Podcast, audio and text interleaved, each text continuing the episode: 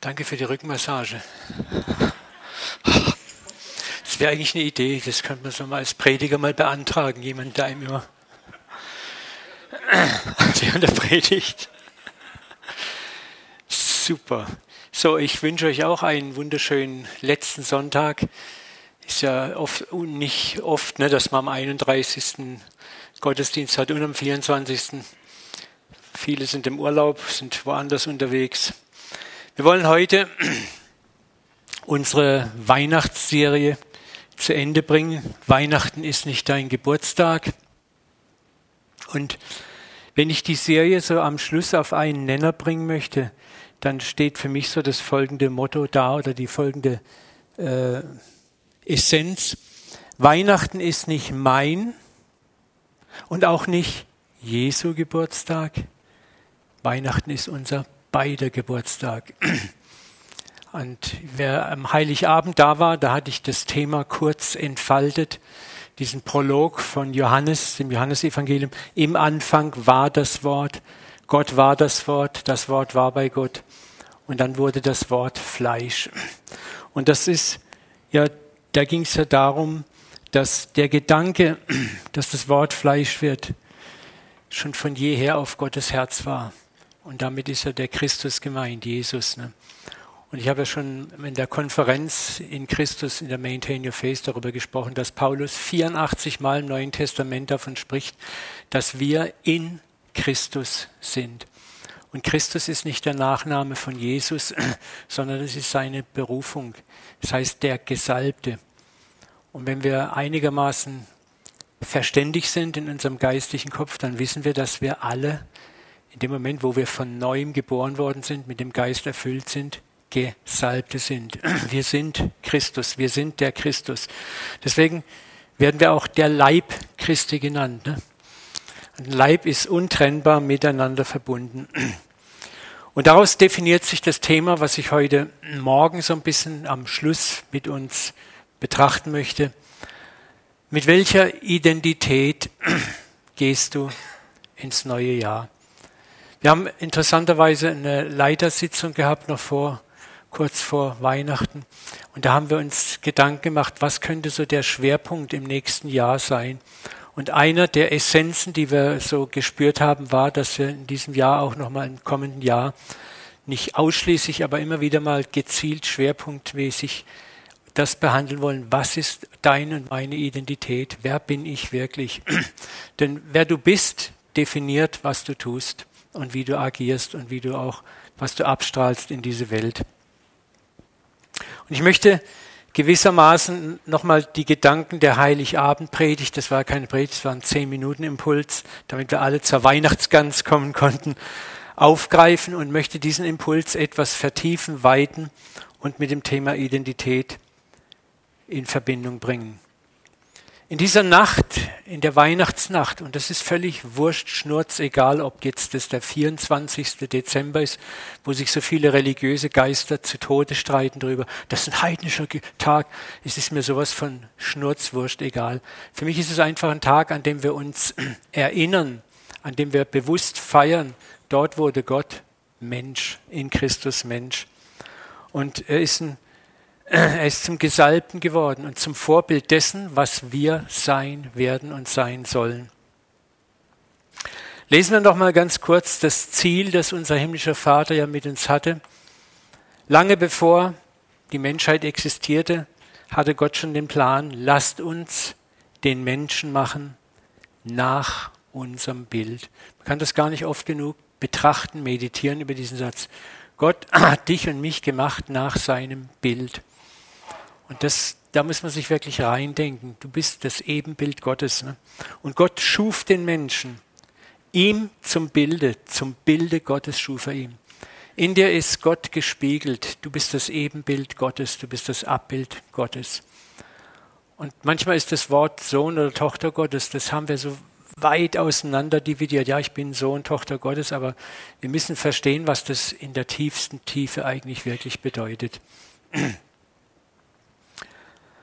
Dann haben wir diese wunderschöne Römerstelle, Römer 8, 29. Denn welcher zuvor ersehen hat, der hat auch vorherbestimmt, dem Ebenbild. Was ist ein Ebenbild? Ein Ebenbild ist ein perfektes Abbild des Originals. Ja.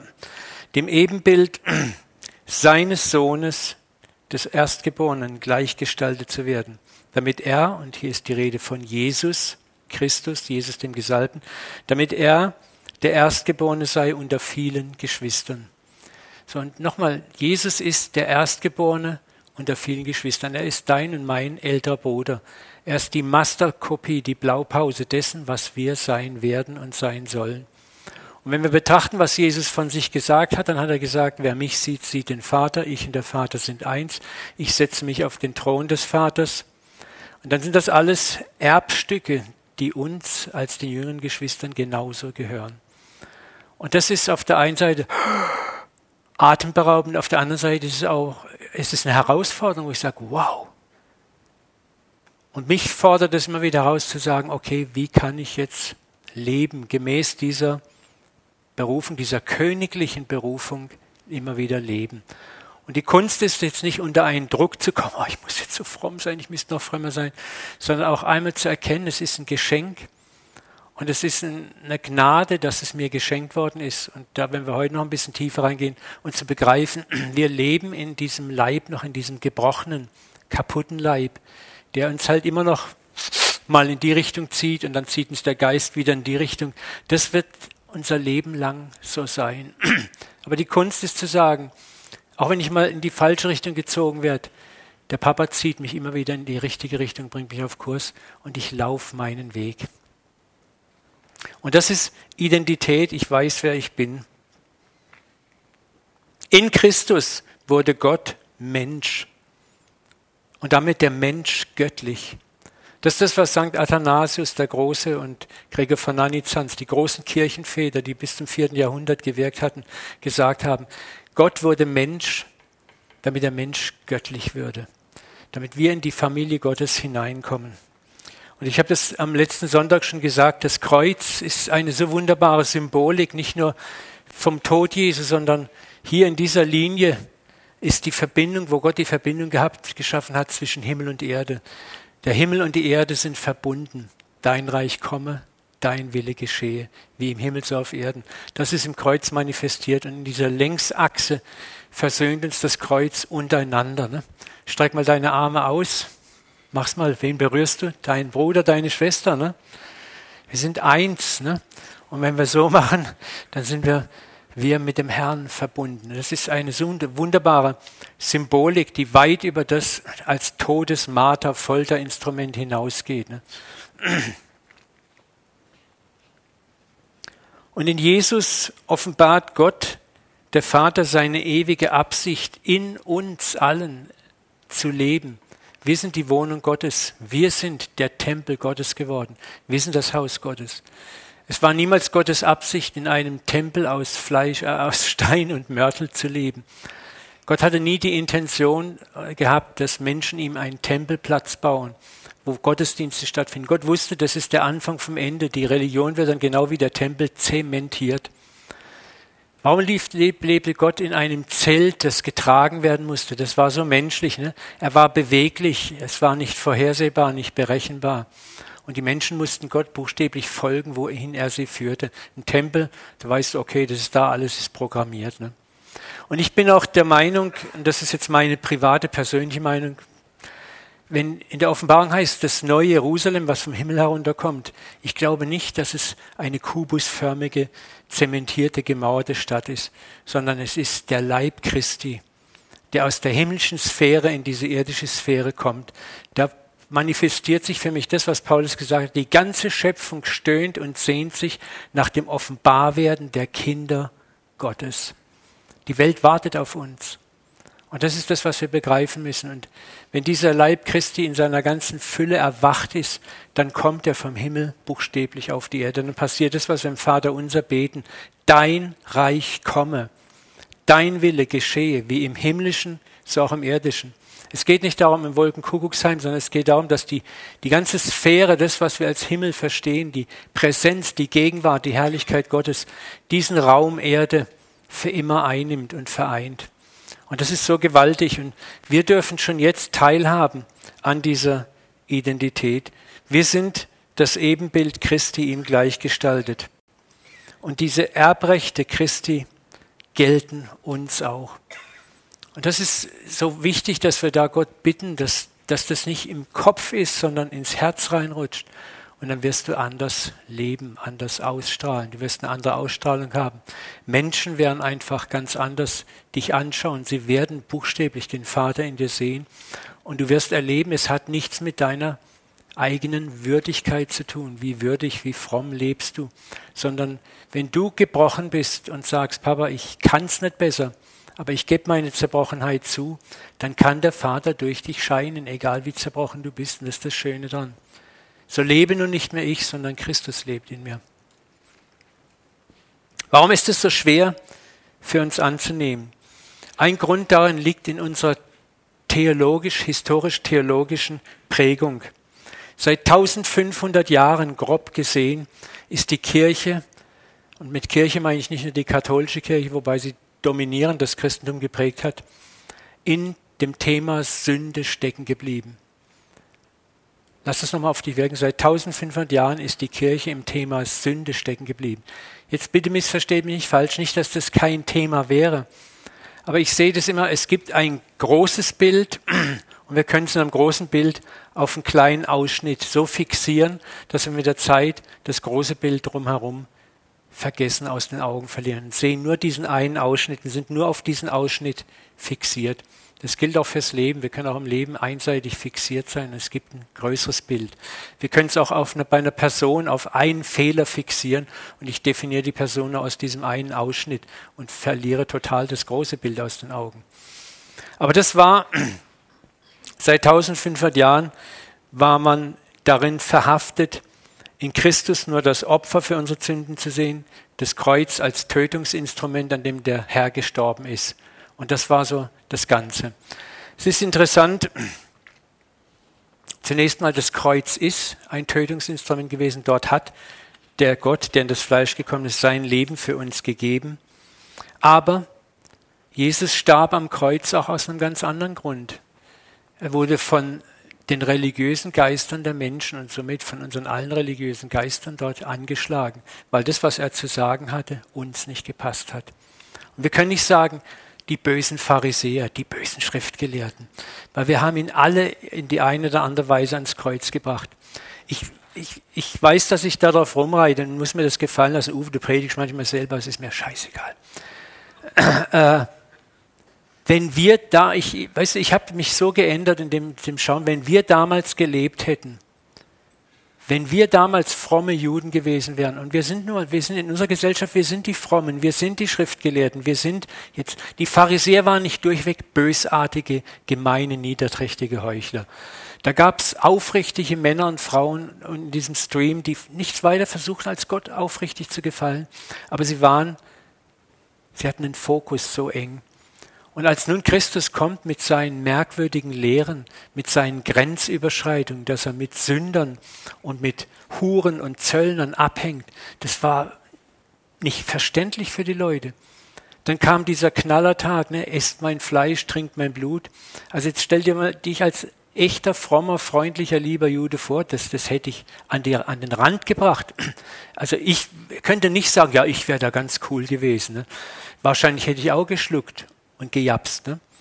Und er erklärt sie noch nicht mal. Und deswegen, es ist ja, wir schauen uns noch mal kurz diesen Text an, ne, wo Jesus sagt, genau das, was ich heute Morgen gesagt habe. Jesus sagt, ich und der Vater sind eins. Wir sind Söhne Gottes. Und die Juden haben sofort begriffen, was, wenn du dich zum Sohn Gottes machst, dann machst du dich zum Gott selber. Das war ein Skandal ersten Ranges. Das war Gotteslästerung ersten Ranges. Und trotzdem war es die Wahrheit, wie Jesus gleich sagt hier. Ne? Da hoben die Juden wieder Steine auf, um ihn damit zu töten. In uns ist etwas, was wir nicht kennen, darf nicht sein und wollen wir auch heute gerne töten. Töten nicht im Sinne von steinigen, aber weg damit. Wie viele gute Werke habe ich im Auftrag meines Vaters unter euch getan? Für welches davon wollt ihr mich steinigen? Da denke ich manchmal auch, ich möchte auch, ich möchte noch mehr Heilungen, Zeichen, Wunder sehen. Da denke ich, ja, würden die Menschen mehr glauben. Aber dann sagt mir Jesus, äh, da gibt es ein kleines Problem. Ich habe auch jede Menge Zeichen, Wunder getan. Das ist nicht immer der Ausweis. Die Leute haben damals auch gesagt, also Wunder und Zeichen darfst du machen, heilen darfst du machen, aber bitte halt dein Maul. Red nicht so ein Quatsch daher. Wegen eines guten Werkes steinigen wir dich nicht. Ne? Aber du machst dich selbst zum Gott, obwohl du nur ein Mensch bist. Da haben wir dieses Problem der Trennung.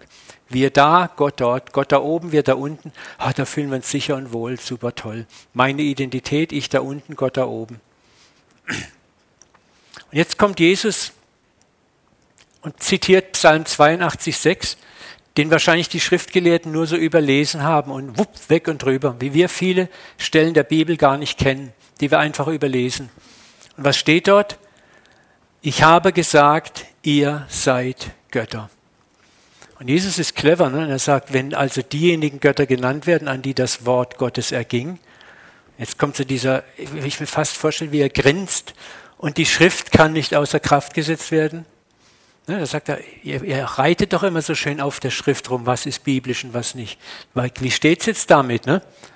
Wie könnt ihr da behaupten, du lässt das Gott, wenn ich sage, ich bin Gottes Sohn? So, und hier sehen wir, Christus wurde nicht nur gekreuzigt und getötet als Opferlamm, sondern auch, weil die Menschen ihn nicht verstanden haben. Und deswegen sagt auch im Kreuz, Vater, vergib ihnen, denn sie wissen nicht, was sie tun. Das ist auch etwas, wo, wo es um Identität geht. Unsere Identität zu gewinnen ist gar nicht einfach, wer wir wirklich sind. Weil da sind so viele religiöse, ich sage es mal nicht gerne Geister, aber geistliche Festungen manchmal, die uns von unserer eigentlichen Identität fernhalten, weil wir sagen, das ist zu schön, um wahr zu sein. Das ist gefährlich, das kann man nicht glauben. Und Jesus wurde auch deswegen gekreuzigt, weil er über unsere wahre Identität gesprochen hat, sie vorgelebt hat, sie ausgelebt hat, sie gezeigt hat. So, und deswegen spricht er auch, dass wir unser Kreuz auf uns nehmen. In der göttlichen Identität zu leben, ist auch für dich ein Kreuz. Glaub ja nicht, dass wenn, wenn du auch in Vollmacht unterwegs bist, dass alle nur immer Hosanna und Halleluja rufen. Feinde hast du immer.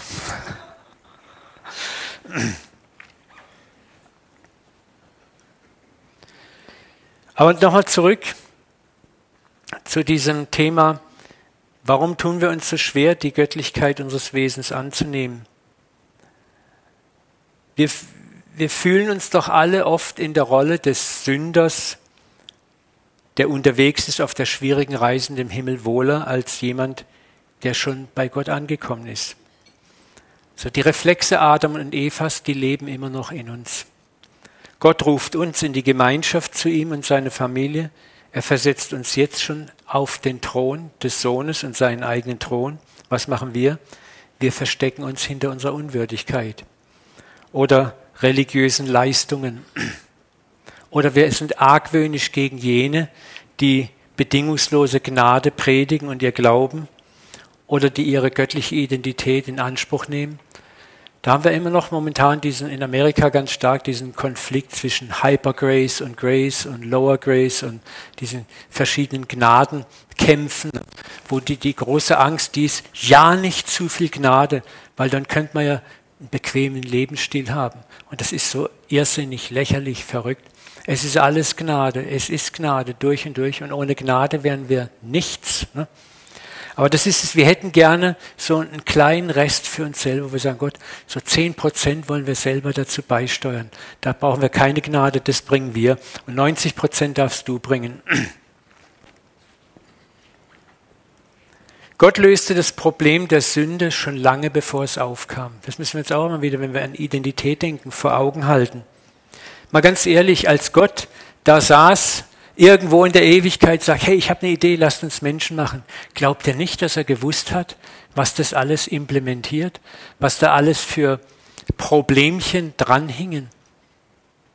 Da müssen wir mal nachdenken drüber. Gott hat nicht irgendwas gebaut und gebastelt aus einem Chemiebaukasten und gedacht, ich bin mal so gespannt, was da rauskommt. Er wusste ganz genau, was passiert. Er schuf Wesen ihm gleich.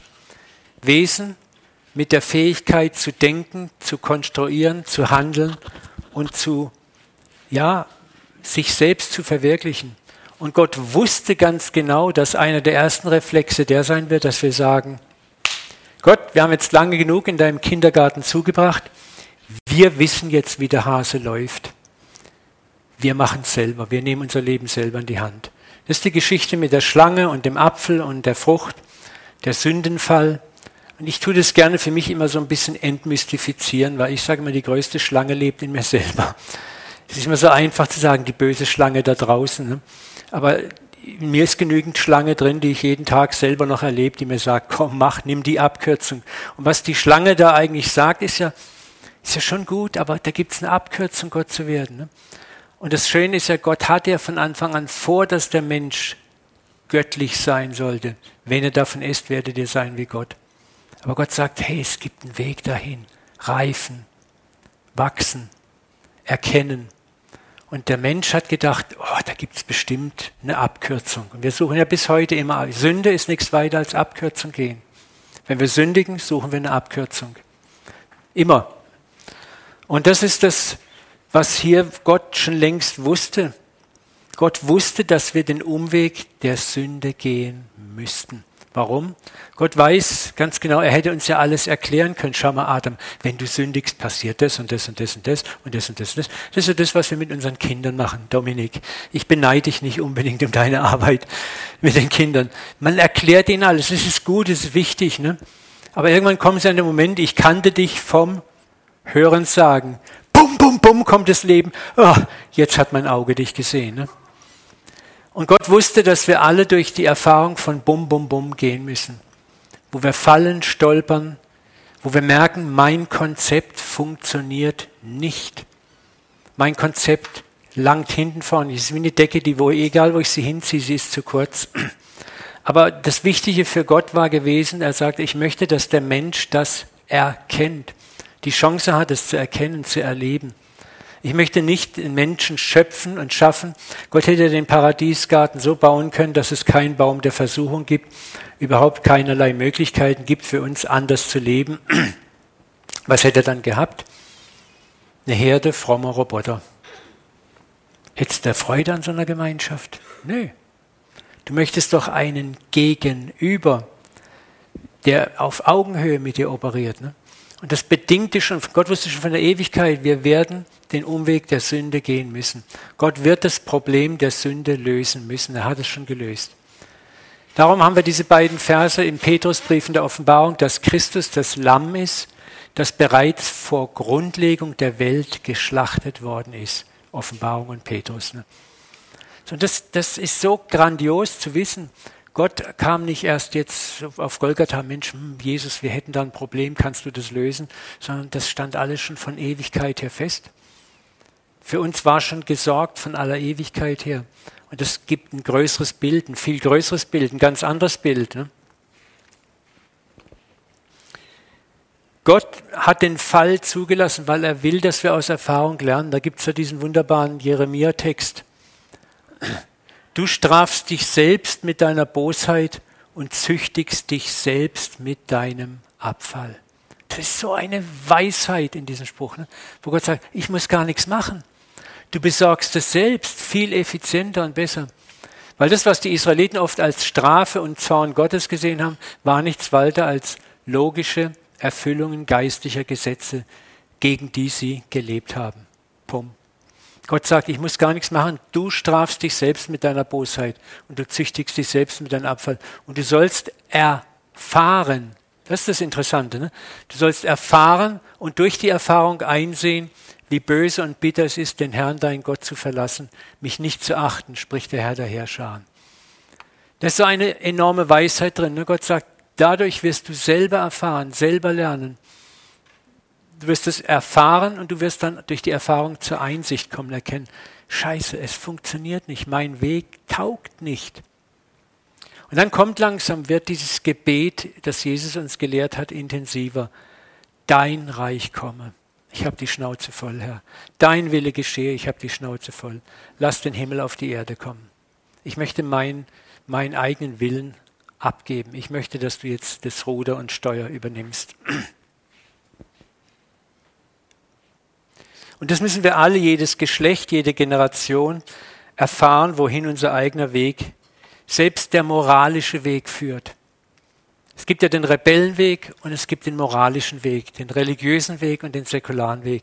Auch der religiöse Weg führt zu nichts. Führt bestenfalls in die Selbstgerechtigkeit.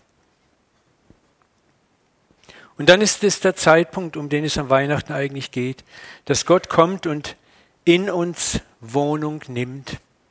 Er sagt so, jetzt kommen wir zur Stufe 2 des Planes, lasst uns Menschen machen. Jetzt werden wir in den Menschen hineinkommen und Wohnung bei ihm nehmen.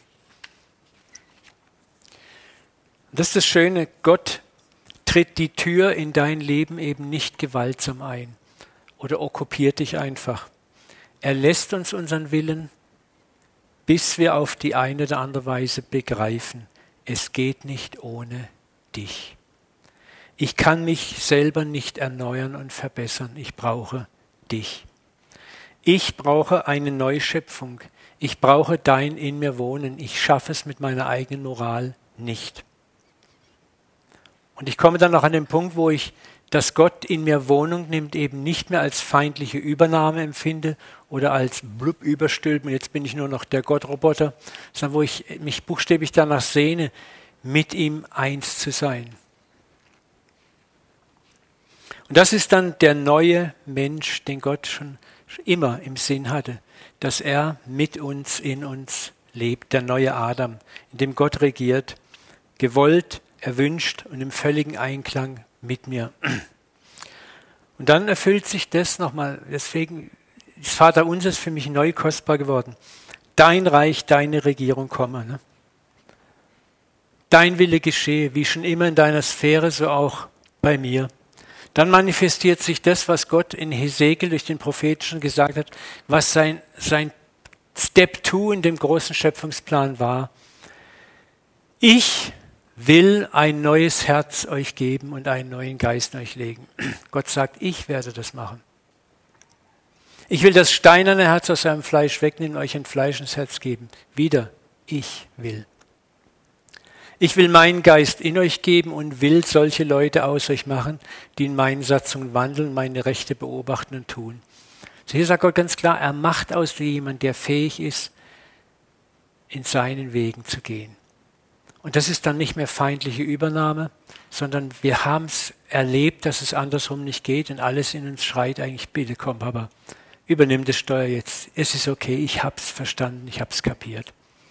Und das ist so grandios. Und das passiert in dem Moment, wo wir von neuem geboren werden. Wo es in Joel 2,28 heißt, und danach werde ich meinen Geist auf alle Menschen ausgießen. Eure Söhne und Töchter werden prophetisch reden, das haben wir heute so toll erlebt. Eure Alten werden Träume haben, die jungen Männer Visionen. Sogar über die Sklaven werde ich dann meinen Geist ausgießen. Nichts wird ausgenommen sein. Das ist das, was Gott sieht. Und wie gesagt, nochmal das Problem, was wir in der Christenheit haben, ist das einer falschen Identität. Anstatt dieses Big Picture zu sehen, dieses große Bild der schon längst vollbrachten Erlösung, dass die Sünde für Gott nie ein Problem war, sehen wir mit einer Art Ausschnittsvergrößerung nur das Problem der Sünde und des Sündenfalls ein. Und wir sehen uns als Sünder.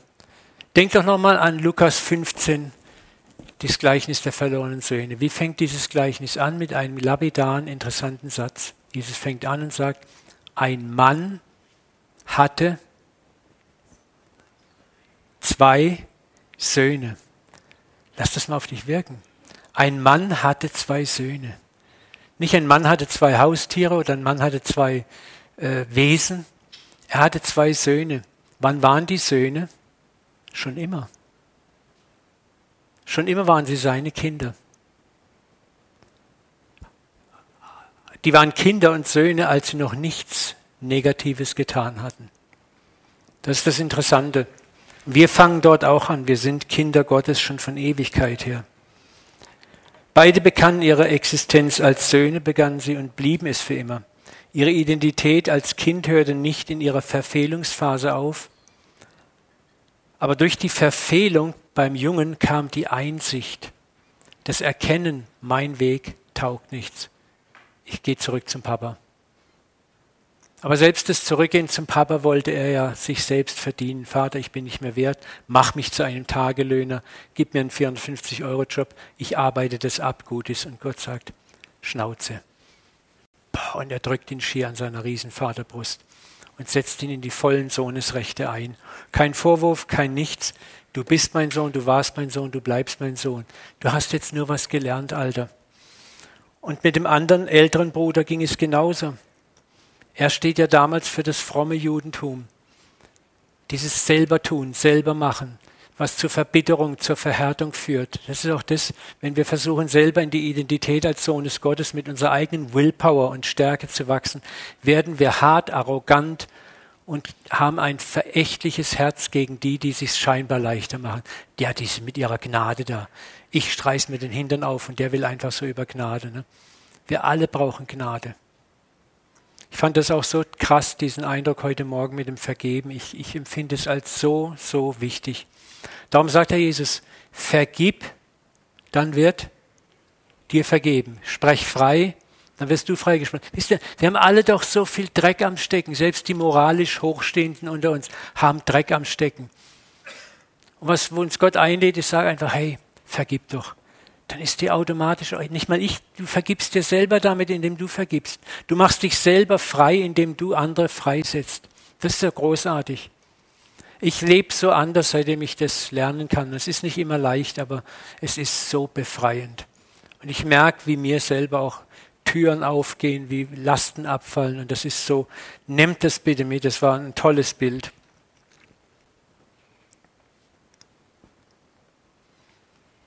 Nochmal, Gott sieht uns vom Anfang her und er sieht auf das gute Ende, das er bestimmt hat und Erbarmen gibt.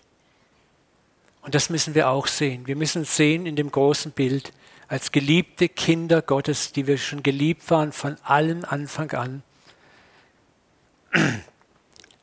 Wir müssen begreifen, was Philippa 1,6 sagt, weil ich, und das ist der Paulus, der es geschrieben hat, davon überzeugt bin, dass der Heilige Geist, welcher in euch ein gutes Werk angefangen hat, es auch vollenden wird bis auf den Tag Christi. Das ist das, was wir begreifen müssen. Wir leben nicht in einem Wettlauf, wo der schnellste, willensstärkste, der die meiste Disziplin hat, gewinnt. Der Wettlauf ist schon längst entschieden worden. Da hat einer, und das ist der Herr, das gute Werk in der Angefangene. Es kann niemand zu mir kommen, es sei denn, ihn ziehe der Vater. Er hat dich gezogen. Das aber ist Gottes Werk, das an den glaubt, den er gesandt hat. Und dieser eine, der dich zieht, wird dich auch vollenden. Er regiert dein Leben. Er agiert in deinem Leben. Er formt Umstände zusammen. Auch deine Dummheit, auch aus deiner Dummheit, aus meiner Dummheit formt er Gold, pures Gold wo ich fall, finde ich Gold. Weil er dafür wirkt, dass selbst die Fehler, die ich mache, dadurch komme ich zur Einsicht und lerne etwas. Schmerzen, die mir widerfahren. Schmerz ist der große Weichmacher, der uns zurückführt. Warum? Weil eine größere Kraft in unserem Wirken ist, weit über unsere Kraft hinaus. Und wenn du in dieser Identität lebst, wirst du ruhig und gelassen.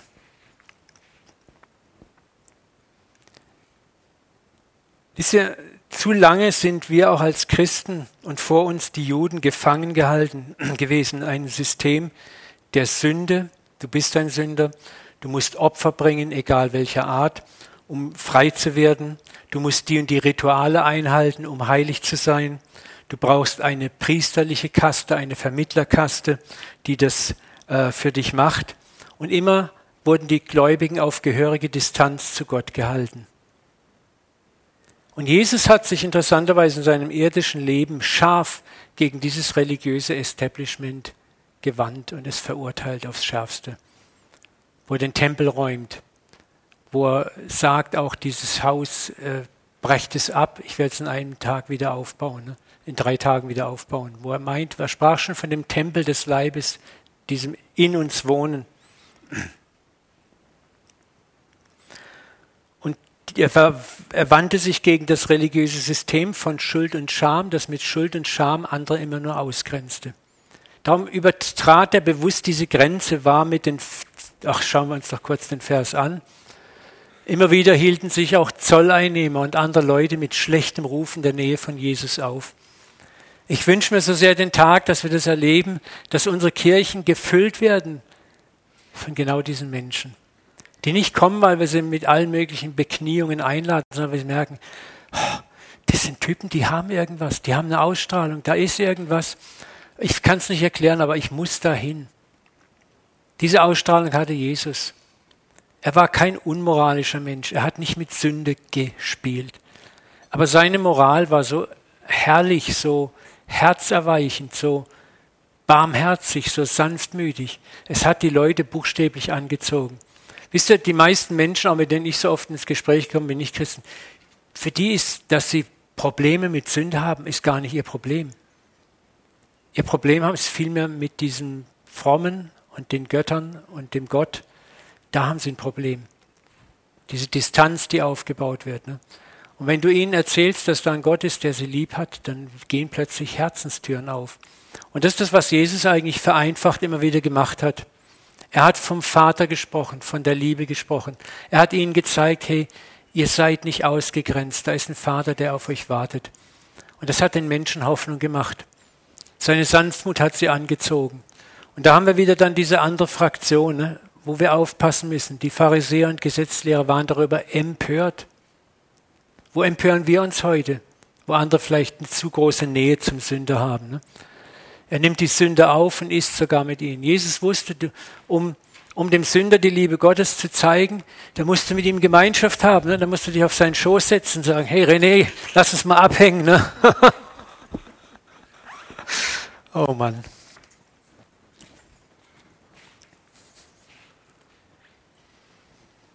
Jesus lebte und wirkte aus seiner eigenen Identität als geliebtes Kind von dem Vater, der in ihm lebte. Ein Vater, von dem Jesus wusste, dass er seine Hände erbarmen zu jenen ausstreckte, die die Frommen als Abschaum und Dreck ansahen. Und genau das passiert mit dir und mit mir, wenn wir in dieser göttlichen Identität leben, wer wir wirklich sind, nämlich dass wir bedingungslos angenommen sind dass wir sogar angenommen sind, gerade da, wo wir im geistlichen Leben gescheitert sind, scheitern werden und begreifen, dass es Gott ist, der uns von unseren Nöten, Leidenschaften und, und Fehlern erlöst und nicht wir. Das macht dich barmherzig, wenn du das erfährst. Das macht dich barmherzig zu dem, der noch unterwegs ist. Wir werden sanftmütig, weil wir im Laufe unseres eigenen Lebens unsere Schattenseiten erkannt haben, unserer Ohnmacht, sie zu bekämpfen, begegnet sind und trotzdem Gottes Barmherzigkeit, Vergebung und Heilung erfahren haben. Das transformiert uns und macht uns zu wahren Töchtern und Söhnen Gottes. Deswegen ist gerade Sanftmut und Demut der Ausdruck für den Nächsten, der Ausdruck, dass du Gott erlebt hast und es ist das Bild, das er von Gott in dir sieht. Warum sagt Jesus, kommt her zu mir alle, die ihr mühselig und beladen seid, ich will euch erquicken. Lernt von mir, denn ich bin von Herzen demütig und sanftmütig. Diese Demut, Sanftmut, und zu beidem gehört Mut, da ist das Wort Mut drin, hat ihm diese Attraktion der Gottfernen eingebracht dass sie angezogen waren, wie magisch angezogen von ihm. Und nicht das, was die Kirche oft zu oft gemacht hat, diese Distanz. Du musst es über zehn Hindernisse springen, bevor du hier bei uns dabei sein kannst. Wie gesagt, unsere eigene Sanftmut, die wir auch nur dadurch erlangen, dass wir selber gefallen und aufgestanden sind, Vergebung erlangt haben, gebrochene Menschen sind, ist für die anderen der Ausdruck, dass wir Gott erlebt haben ist der andere, für den anderen der Ausdruck, dass Gott mich in meiner Schuld auch noch liebt und mich trotzdem aufrichtet. Und das ist ein Zeugnis, was dem anderen Hoffnung macht, wo er sagen kann, wenn es bei dir geklappt hat, dann wird es bei mir auch klappen. Und das ist das Wesen Gottes, was aus uns strahlt, wenn wir in der Identität als Söhne und Töchter Gottes leben, die geliebt sind, die angenommen sind, die schon jetzt mit dem Vater auf dem Thron sitzen, auch in unserer Zerbrochenheit und Schwachheit. Und dann spiegeln wir an Strömen dieses göttliche Wesen aus. Und dann passiert das, was Jesus uns ja versprochen hat. Aus der Mitte eures Herzens, ist der Originaltext, werden Ströme lebendigen Wassers zu den Menschen fließen. Das ist damit gemeint, diese Zerbrochenheit, diese Gotterfahrung, die du selber gemacht hast, diese erfahrene Vergebung, die erfahrene Gnade, die erfahrene Güte. Aber auch, ich bin ein Kind Gottes, ich werde es nicht erst. Ich sitze schon jetzt auf dem Thron Gottes und werde nicht erst dorthin sein. Der Himmel ist schon in mir präsent, den muss ich nicht erst herunterbitten. In, dieser, in diesem Bewusstsein zu leben. Und dann strahlt er aus uns raus. Und das, ihr Lieben, ist ein Prozess. Da wachsen wir rein. Darum sei nicht verzweifelt, wenn du noch nicht so reif bist da drin. 2. Korinther, damit kommen wir auch zum Schluss. 3.1, 18, 3, 18. Wir alle spiegeln mit aufgedecktem Gesicht die Herrlichkeit des Herrn wider. Regel Nummer 1. Mit der Wiedergeburt hat Gott dein Gesicht aufgedeckt. Und Menschen sehen in deinem Gesicht, und Gesicht ist mehr als das, was du morgens schminkst und rasierst und bügelst sondern es ist das, was Menschen wahrnehmen, deine ganze Präsenz, deine Erscheinung. Ne? Ja.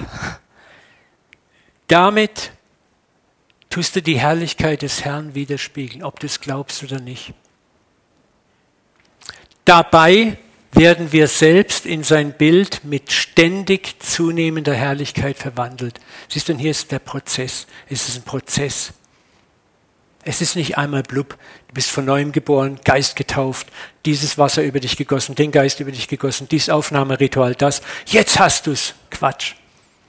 Wir wachsen unser ganzes Leben lang auf unterschiedlich schnellen Tempo, Tempos, mit unterschiedlichen Reifegraden. Deswegen vergleicht euch nicht miteinander. Seht zu, dass du auf Gott schaust und deinen Weg schaust. Freu dich, wenn dein Bruder weiter ist und sei nicht arrogant, wenn er unter dir ist.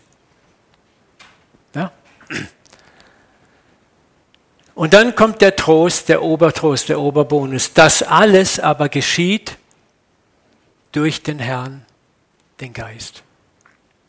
Gott transformiert dich immer mehr in diese neue Identität. Dass diese neue Identität, wer du wirklich bist, immer mehr Raum greift in dir, ist auch sein Werk. Und vieles geschieht dadurch, dass du hinfällst und wieder aufstehst die Krone gerade rückst, weitergehst und vielleicht wieder hinfällst und wieder hinfällst, bis es schon peinlich ist. Und Gott sagt immer noch, hey, steh auf, geh weiter, ich bin bei dir. Und das zerbricht den Stolz, den Hochmut, die Arroganz und das macht uns liebevoll, sanftmütig, barmherzig zu den Menschen. Und dann sehen Menschen Christus in uns und dann kommen sie und werden dich fragen, wer bist du? Und du wirst denken, ist ja noch jemand im Raum? Der kann doch wohl nicht mich meinen weil du immer noch in deinen Ecken und Kanten hängst. Aber das ist so. Es ist der Geist Gottes, der dich Stück für Stück oft durch Scheitern und Vergebung erlangen verändert. Ich möchte jetzt am Schluss der Predigt nochmal dich bitten, für eine Minute das Bild mal anzuschauen und dich nochmal zu fragen, mit welcher Identität gehst du in 2018? Wo, wo siehst du dich? Hier der Sünder, der so in, natürlich in einer herrlichen, demütigen Haltung vor dem lichtentrückten Thron sitzt. Da ist der Fürsprecher, so diese Vermittlungsinstanz. Ne? Oder einfach hier, so richtig cool, neben Christus auf dem Thron sitzen, voller Freude, mit einem Sweatshirt an, Jeans und Sneakers also gar nicht mehr so rausgeputzt. Wo bist du? Wo siehst du dich in deiner geistigen Geografie? Und du musst dir auch jetzt nicht unbedingt eine Antwort geben, oh Halleluja, Amen, sondern einfach mal für dich selber fragen, wo bin ich?